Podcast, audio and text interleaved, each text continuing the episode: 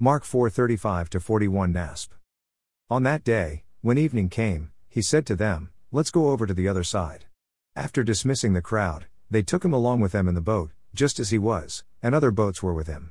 And a fierce gale of wind developed, and the waves were breaking over the boat so much that the boat was already filling with water. And yet Jesus himself was in the stern, asleep on the cushion, and they woke him and said to him, Teacher, do you not care that we are perishing?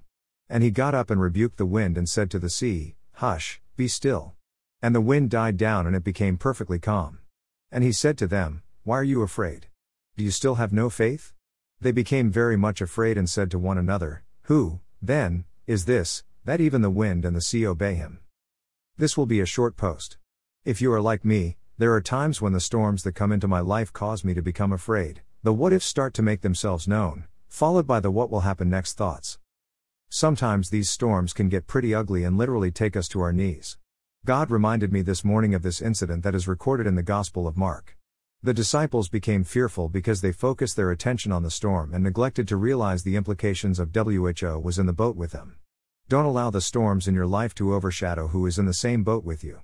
Your storms may in fact get your attention, but don't forget that God is bigger than any storm we may face.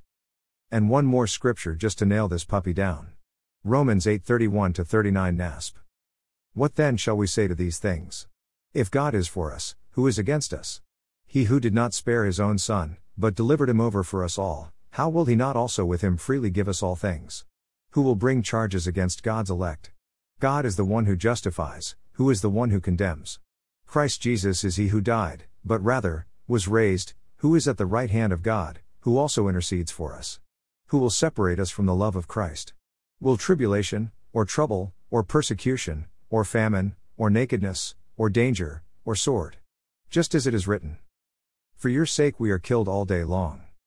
We were regarded as sheep to be slaughtered. But in all these things we overwhelmingly conquer through him who loved us. For I am convinced that neither death, nor life, nor angels, nor principalities, nor things present, nor things to come, nor powers, nor height, nor depth, nor any other created thing will be able to separate us from the love of God that is in Christ Jesus our Lord. And therein lies our peace. Worthy is the Lamb. Blessings.